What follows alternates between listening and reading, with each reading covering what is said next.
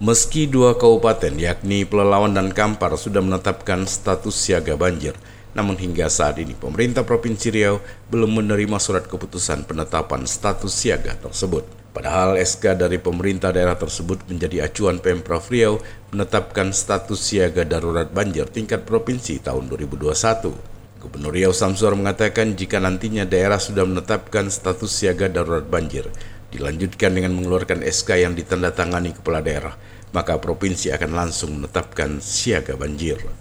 Sebab kata gubernur, jika sudah ditetapkan status siaga darurat banjir tingkat provinsi, maka bantuan akan mudah diberikan bagi daerah yang terjadi banjir. Tidak hanya bantuan dari pemerintah Provinsi Riau, namun juga dari pemerintah pusat.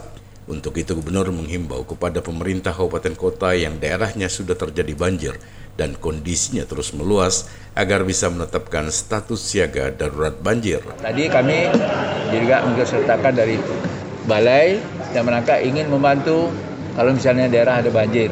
Termasuk juga kalau sudah waktunya sekarang ditetapkan siaga darurat, masing-masing kabupaten agar segera membuat SK kepala daerahnya.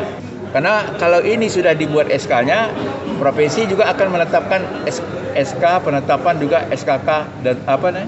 SK siaga darurat banjir. Nah, ini juga perlu karena ini ada keterkaitan nanti dengan bantuan melalui dana belanja tidak terduga atau juga bantuan dari BNPB.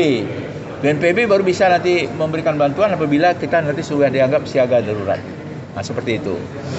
Nah, dan kami harapkan tadi juga terutama daerah-daerah yang kemungkinan-kemungkinan longsor, termasuk juga baik ada lereng ataupun sungai ini perlu menjadi perhatian dari masing-masing daerah sehingga kita harapkan nanti juga tidak terjadi banjir yang tidak kita harapkan.